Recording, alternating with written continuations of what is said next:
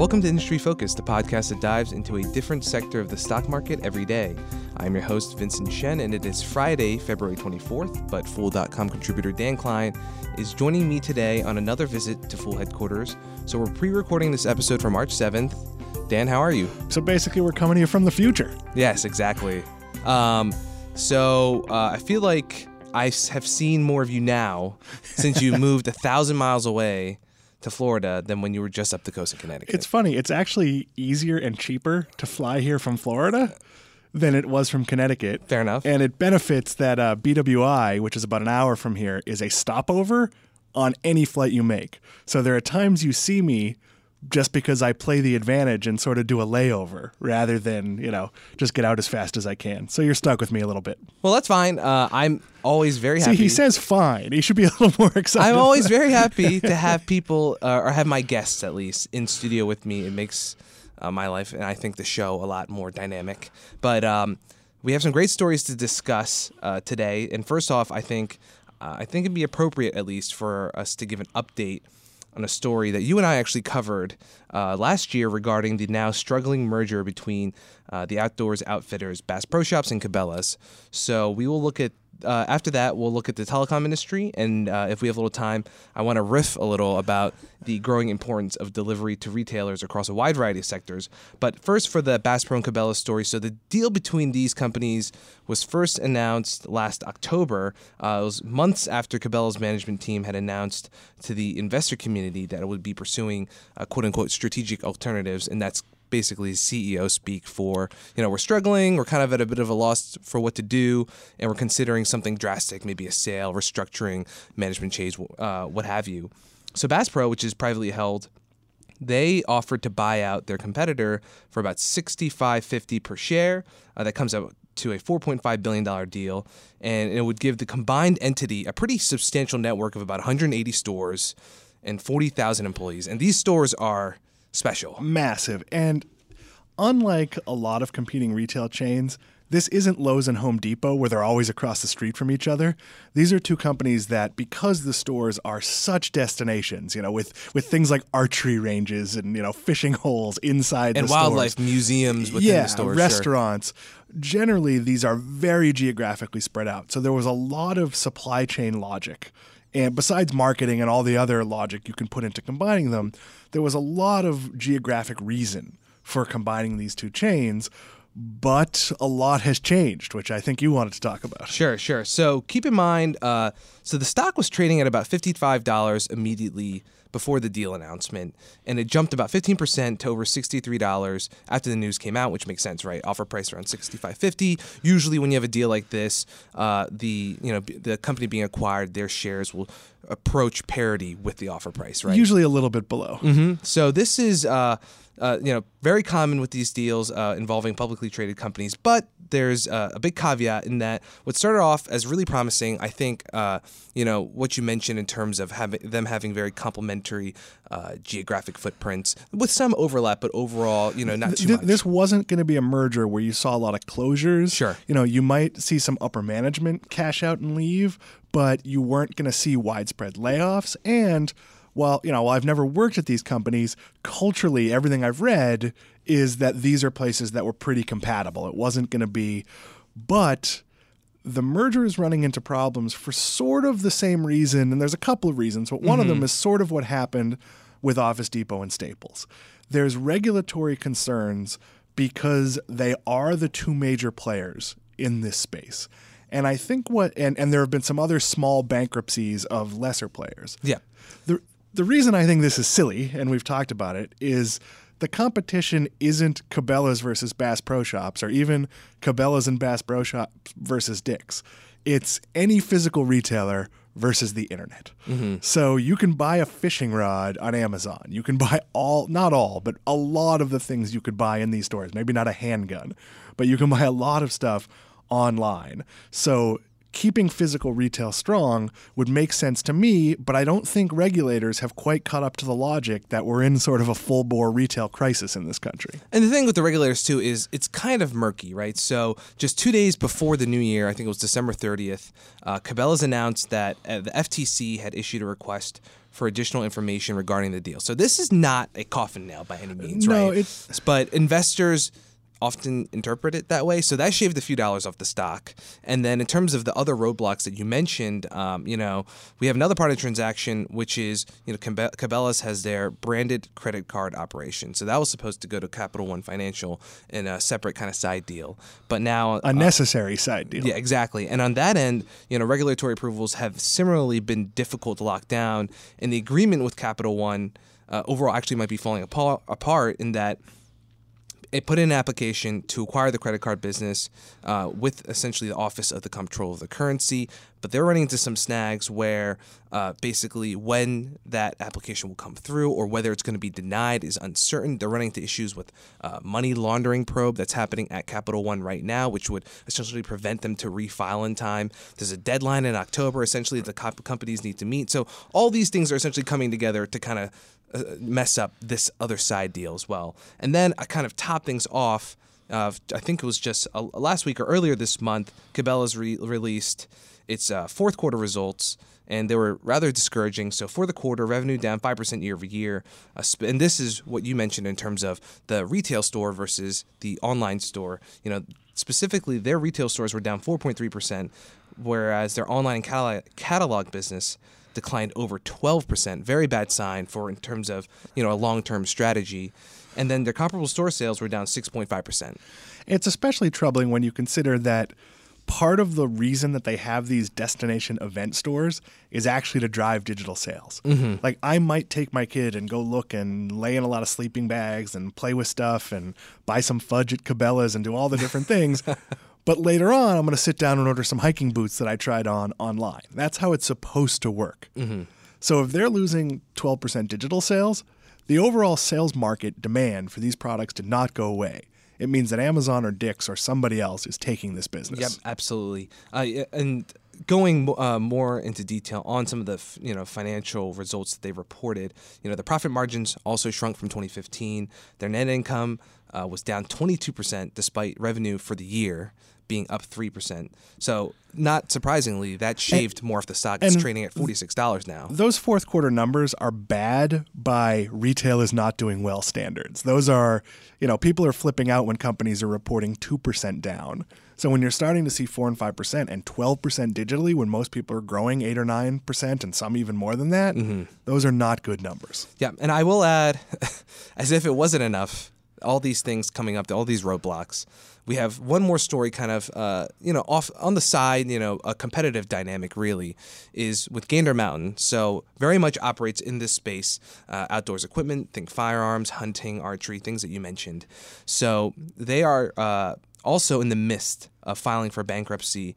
Uh, they really ex- uh, went through a very rapid store expansion in the past five years. I think it opened something like 50 plus locations at that time, uh, maybe got a little bit ahead of themselves. And as a result, uh, you know, they're going through the bank- bankruptcy filing process. But it really, I think that might hurt uh, their deal, uh, the Cabela's Bass Pro deal, a little bit in terms of you know people can point to this and say, hey, the the competitive environment now is weakened even more. But I think overall it shows us that you know this is a pretty tough space to be in. Uh, we saw a lot of athletic retailers uh, go belly up essentially in the past year with Sports Authority, City Sports, Eastern Mountain Sports, among many others, and uh, it, it, it it's a tough deal. If, if physical retail, especially physical retail on this size, these aren't mall locations, these are standalone malls, more or less. yeah. if these are going to survive, we have to have different rules for them. And while while you might not want to see the only two competitors, direct competitors in this space combine, there's enough other options to buy this stuff that they don't have a monopoly and they don't have the cheapest cost structure when competing with digital only plays. Mm-hmm. So it's very hard to see why this would be denied. And what I see happening is the Capital One deal is going to delay it. There's going to be absolute problems in hitting the deadlines, mm-hmm. and they're going to have to renegotiate the price. And even if they break up, much like I think with Staples and Office Depot, at some point, whether it's regulatory concerns or the companies not being able to agree, the market is going to force this. We don't need two giant outdoor retailers competing for maybe not customers so much as volume discounts and other and other things. You're not going to drive three hours out of your way to go to Bass Pro if there's a Cabela's a, a half hour from Sure. you. But realistically, this has to happen. It just may not happen by the October deadline. Yep. And I will say, uh, I'll mention again, uh, Cabela shares trading right around $46 now. Remember that offer price around 65 So that discrepancy, you know, a lot of uncertainty now, I think, priced into the stock. Um, and maybe that original, uh, very optimistic closing date that they had for mid 2017 not going to happen. But uh, I think everybody uh, with Capital One as well is working hard to try and get this uh, to I, go through. I think it's worth noting overall in retail that this is a good time to go private. Because if you're a publicly traded company and you're not showing quarter over quarter comparable sales growth, even if you're eking out better margins and doing well by a lot of methods, people tend to punish you. So this is not a growth time. This is not an easy retail market. It's really about, you know, being like JC Penney and very carefully managing your costs so you can trim your loss down and doing sort of all the things at a private company people would applaud you for surviving. And as a public company, you're going to have to close stores that are break even instead of sort of waiting out and seeing the landscape and kind of marrying what you're doing to what the demand is. I don't think we know where demand is going to shake out. Buying a fishing rod online may be a bad experience for people. And three years from now, when they need a new one, maybe they'll go to a physical store where they can actually handle one. Sure. Okay, so I'd like to turn our attention now to the telecom industry. Um, so, first, for more of a consumer facing topic, uh, you mentioned there have been some new reports released regarding, you know, essentially the quality of the networks among the big four players. Obviously, those being Verizon, AT and T, T-Mobile, and Sprint. Uh, so, who managed to come out on top? Well, there's two very different reports. There's the Open Signal report, which is done using actual data from people's cell phones. It's you know billions of data points, and that report has Verizon and T-Mobile sort of neck and neck, and Sprint does okay, and AT and T is at the bottom. It's worth noting that even with all those differences, it's kind of one in one A, two A, and two B, and everybody's grouped pretty closely. Sure. The second report is the root metrics report, and that's the one. Do you remember the Verizon commercials with all the balls where it showed how they won in every area? Mm-hmm. Verizon dominates on this report. This is a report where they effectively drive around and do testing. Both companies argue that their methodology is correct. T Mobile takes huge issues with the Root Metrics report every year, but Verizon wins he- dramatically. Mm-hmm. T-Mobile's about the same as they were a year ago. AT&T is number 2 in that report, Sprint is number 3, but even Root Metrics more or less says for most people all of these are good enough. It's kind of the message Sprint is delivering in its commercials with the old Verizon uh, guy, Paul. Can you hear me now? Yeah, yes. can you hear me now guy. It's basically this idea that are you going to pay Verizon to be a little bit better? And they say 1% better they might be more than 1% better, but for the average person who doesn't travel a ton, Verizon could be bad in their house and Sprint could be great. And that could be the small difference. Mm-hmm. So for most people, it's actually worth trying T Mobile or Sprint, which are the cheaper options, and seeing if they work with your lifestyle. Because for the vast majority of us, every network is good enough. And I think that definitely applies as well if you live in a you know major metropolitan area or a larger metropolitan area and that. and T-Mobile which is you know tied in the open signal report and clearly kind of number 4 in the RootMetrics report even RootMetrics acknowledges that they're very strong in urban areas mm-hmm. I use T-Mobile we've talked about it I live in West Palm Beach I come here all the time I have family in Connecticut Massachusetts the only place I have problems with it is we have a family home in rural New Hampshire, and in the actual town, I can't get service. And it's very clear on the T Mobile map that there is no service. Mm-hmm. They have Wi Fi calling, it's not a super big deal. Yeah. Like, so for most people, it's hard to imagine it's worth paying significantly more money for Verizon or AT&T. Okay, so looking, uh, you know, more from the investor perspective now, um, you know, with the results of the report you mentioned, things close sounds like most of them are pretty close. Uh, in some cases, maybe neck and neck. But if you look at the financial results, it seems like T-Mobile was really continuing to to lead the pack with its very aggressive marketing and service offerings. It's definitely seeing, I think, the bulk of the growth in this industry. Um, the company reported its fourth quarter results a few weeks ago. It was actually on Valentine's Day, so revenue was up 23 percent.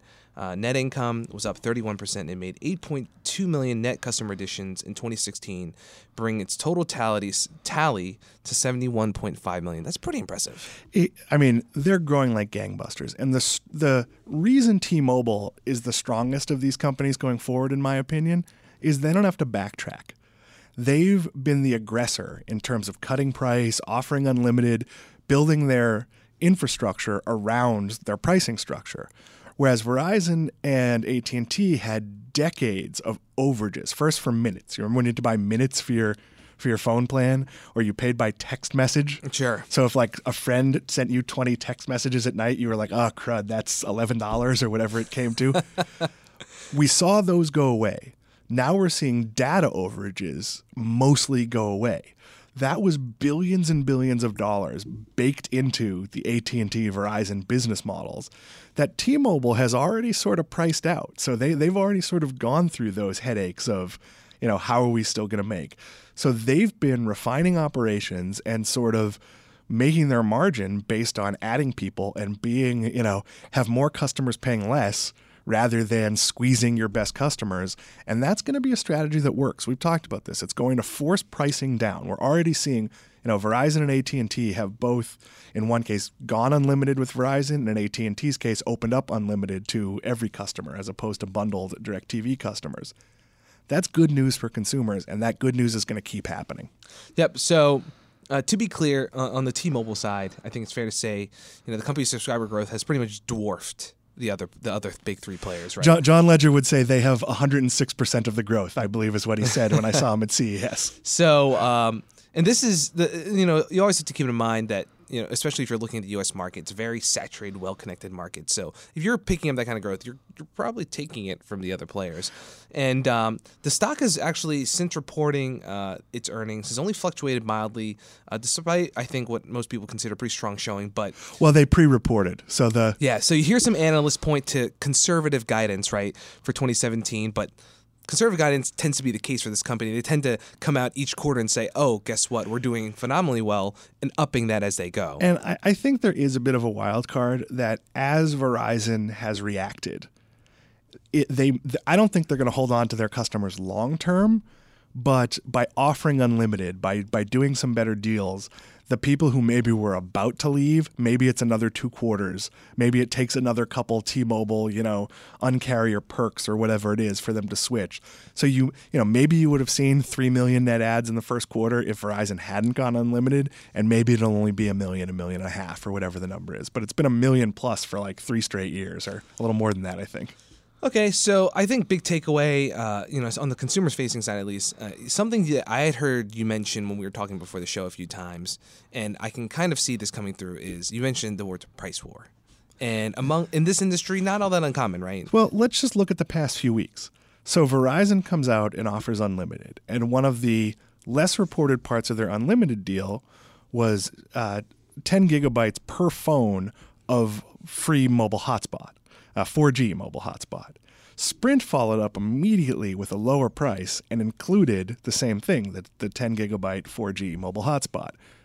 T Mobile had to backtrack over its price, which had been a 3G hotspot, I think a 2G in some cases, and match the deal. So every time one of these companies makes a move, and it's usually T-Mobile doing it first, that's setting. Yeah, it's kind of blazing the trail. It, it might take six months for AT and T and Verizon, but if Sprint does something, T-Mobile follows. If T-Mobile does something, so you just saw T-Mobile came out with this plan where your taxes and fees are included in the advertised price. So if if they say it's seventy dollars for the first line, thirty for the second, hundred dollars for two, unlimited everything your actual bill, not counting your phone uh, payment plan, if you have one, is $100. It's not $100.35, it's $100. That lowered the price for existing customers. That doesn't happen. So then Sprint followed that by just lowering their overall prices. And you're you're just going to see this over and over again until at some point it becomes, you know, essentially a commodity and they'll have to, you know, differentiate with service or you know, who can get a phone branded with Chewbacca on the back or whatever it happens to be. I don't know where Chewbacca came from, but it'll be somebody. Here's the thing I had Chewbacca give my GPS directions. It didn't work that well. So. Okay, and the last thing I wanted to touch on uh, really quickly, because at this point it's um, still kind of speculative. you know, some stories coming out now that Sprint is uh, kind of curating itself to be potentially to win a deal over with T-Mobile. Uh, what do you think? Well, Sprint and T-Mobile talked before, and it was always sort of one of those broker deals where, uh, where Sprint would be the you know one of their people would be chairman and John Legere would be CEO, and it was sort of a.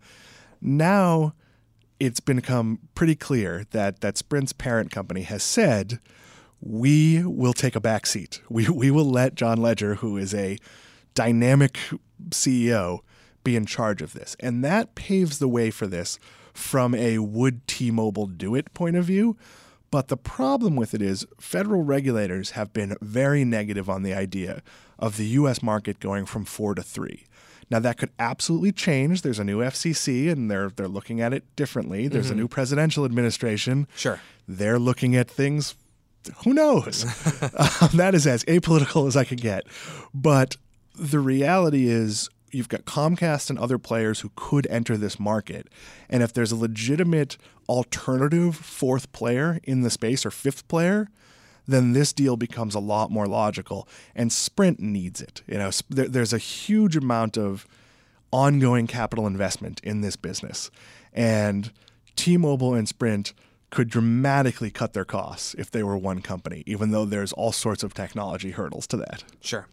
Okay, uh, so we have a few more minutes here, and um, I just want to talk a little bit uh, about something, Uh, an idea you, you kind of presented to me that I thought was funny, and that's the idea that a lot of companies in retail right now see delivery as like their next savior, their next pathway Restaurants, to growth, specifically. right? And yeah, specifically with restaurants. So I was looking through options right now because you know it's still earlier on in this what you can call it a trend, and there's a ton of, of competition. So you have Grubhub, right, publicly traded, uh, probably the leading player, uh, you know, very much a nationwide presence. But then you also have things like Uber Eats, Yelp, Eat24. DoorDash, Postmates, and even Amazon Prime is throwing its weight in to Prime members. Sure, and in my market where I live, there's a local company called Delivery Dudes. There's another startup called Cravey, and the problem with this is, is they're competing for a limited piece of the pie. And we, we've talked about this on the show before. The reason pizza delivery or Chinese food delivery works is because soggy pizza is still awesome. you know, Kung Pao chicken or General Tso or whatever it is you get from the Chinese place, throw it in the microwave and it's still pretty good. Sure. But one of the ones we joked about earlier is Bloomin' Brands, Yes. which is Outback Steakhouse, Carrabba's, Bonefish Grill. They are talking about delivery, whether it be their own or a third party, being a big driver. They're number two pot- potential driver of sales beyond just improving their regular business. And I look at this and say, do you want a 35 minute old steak and some broccoli and a baked potato? How's that going to reheat? Mm-hmm. How is your fish from Bonefish Grill going to be when you have to throw it in the microwave? Not every food works this way. So I see delivery, if you're Panera Bread and I could order 30 bagels and some sandwiches and those big things of coffee for the office, I see some logic in that. But Panera Bread, and we just talked about this, they charge $6 for delivery and they're across the street. It's because they don't want to bring you and I a cookie when we finish the show. They want us to order enough that $6 isn't a relevant number to the mm-hmm. cost of the order. So all these restaurants that are that are building around delivery, unless they can change the technology, so like the fries show up and I don't have to put them in the oven for 20 minutes because they're soggy and my steak isn't dried out or you know whatever it is, like most food does not travel well. And that's why we go to restaurants for, or that's why you buy, if you buy a ready to cook meal, it's only 75% done and you have to finish it. So this is one of those like fake holy grails. It's like 3D television and, you know, augmented reality and things that like seem like they're huge markets, but, But haven't proven out yet. They're niches, they're novelties. And from a technology point of view, there might be a day where I can get a plate from Outback Steakhouse, press a button, and it's hot, and it's just like I ordered it there. but the reality is, I get takeout from there, like I go and pick it up sometimes, and it is so much worse than if you eat at that already kind of mediocre restaurant. So okay, so takeaway here, um, you know, if you're an investor and you're reading through uh, management comments from an earnings call, for example, and you see a specific restaurant mention, "Hey, delivery is going to be our next major pathway to growth, or a next uh, a big area that we're focused on, huge opportunity," maybe take that with a few extra. Well, you've got to look at their food. You know, Starbucks and Dunkin' Donuts and Panera have caterable food. Subway even has caterable food. So does, you know, so yeah, if it's a sandwich place, if it's a if it's a pizza brand that wasn't doing a lot of delivery, I mean, it wasn't that long ago that Pizza Hut didn't deliver or didn't significantly deliver. Mm-hmm. So if it's a brand like that, yeah. But if it's a sit down, you know, semi casual family restaurant or even more upscale, and they're talking about delivery, it becomes much more challenging. Yeah, and if it's a third party and there's little integration cost, and they say, "Geez, this could be a cherry on our sundae," great. But if they're saying like Bloomin' Brands is, we're going to invest heavily in this, and it's going to be our number two growth area. Ooh, that sets off a lot of warning bells to me. Yep. And uh, I will say though, for in terms of uh, an investor approach to this, you know, you have Grubhub, so uh, they're pro- probably the leading name in this space. Uh, with that national presence, uh, I was impressed to see they have 50,000 restaurant partners, over 1,000 cities represented through their service. And here, this is a case where you're investing in their business model, where they're facilitating the essentially the the transaction between the customer and the restaurant through a platform. You know, they're not worried about making the food or things along those lines. And so that seems like a much more sustainable model. And you know, the, in the past year, their stock has has recovered quite a bit from the lows of early 2016. I do see Grubhub working because we talked about this in the 80s and 90s. Most towns got phone versions where you could literally call, place an order. You got like a big menu as part of your phone book or mm-hmm. or as a big mailing, and you can order, and they would t- get your order from maybe more than one local restaurant, and it would take two hours for your food to show up. That was a novelty. It was difficult to do. Who wants to call and place an order? Now that it's digital and I can go into Grubhub and say, order what I ordered last time from the sushi place. And you have the optionality of all these different restaurant partners. I used Grubhub when I lived in Connecticut and it was harder to get to food three or four times a week. It was a very useful tool and I see that market growing, but I also see a huge shakeout there's no need for local services, Grubhub, Yelp, Uber Eats. Now, some of these, like Uber Eats, if it's a, a tack on to something else they're doing, there might be some business logic behind it. But I don't see any of these local people surviving because there's no scale and there's no real reason to use a localized provider when they don't have significant exclusives. They might have one restaurant that Grubhub doesn't have, and Grubhub might have seven that they don't have. Mm-hmm. So this is going to be a place where the giants win, and Grubhub is leading that pack right now. Sure, and I th- I think I'll end with the idea that you know as you have big entities like Uber and Amazon jump into this, uh, you know that'll be something to watch with Grubhub with this company. They're going to have to invest a lot more, uh, spend more to kind of keep up and make sure they're uh, kind of leading the pack in that sense. So it'll be interesting to watch. And, and I could see them buying or even taking some ideas. Like uh, Delivery Dudes, one of the local players near me. I'm not sure how regional or big they are. They have their own pantry. So if I'm ordering and maybe I'm getting Chinese food but I realize I need some, you know, so a, a, two liter of Coke, and the Chinese place carries Pepsi, and I want a Milky Way and a few other things. You can fill in from sort of their house supply of. You could order milk and like some other things you might need. Okay. So you might see Grubhub borrow some of the idea, those ideas if they're already driving to your house, and they can also bring you printer paper. Well, there might be some benefit to that and some ways to expand upon what they do because they already have the delivery cost. But other than that, I don't see any of you know anybody except Yelp and Uber and Grubhub really having a big, or maybe Amazon having a big play at this. Yeah, and uh, I will also note that for Grubhub, you know, they have already taken a pretty acquisitive model. You know, They've taken over Seamless. Uh, their portfolio also includes uh, restaurants on the run, dining in, delivered dish. So, uh, you know, we'll see what happens with that company. But thank you, Dan. Uh, that's all the time we have for today. Uh, you can reach out to any of us in the rest of the Industry Focus crew via Twitter at MF Industry Focus or send us any questions via email to industryfocus at fool.com. And don't forget to check out uh, podcast at fool.com for our other awesome content. People in the program may own companies discussed on the show, and the Motley Fool may have formal recommendations for against stocks mentioned, so don't buy or sell anything based solely on what you hear during the program. Thanks for listening, Fool On.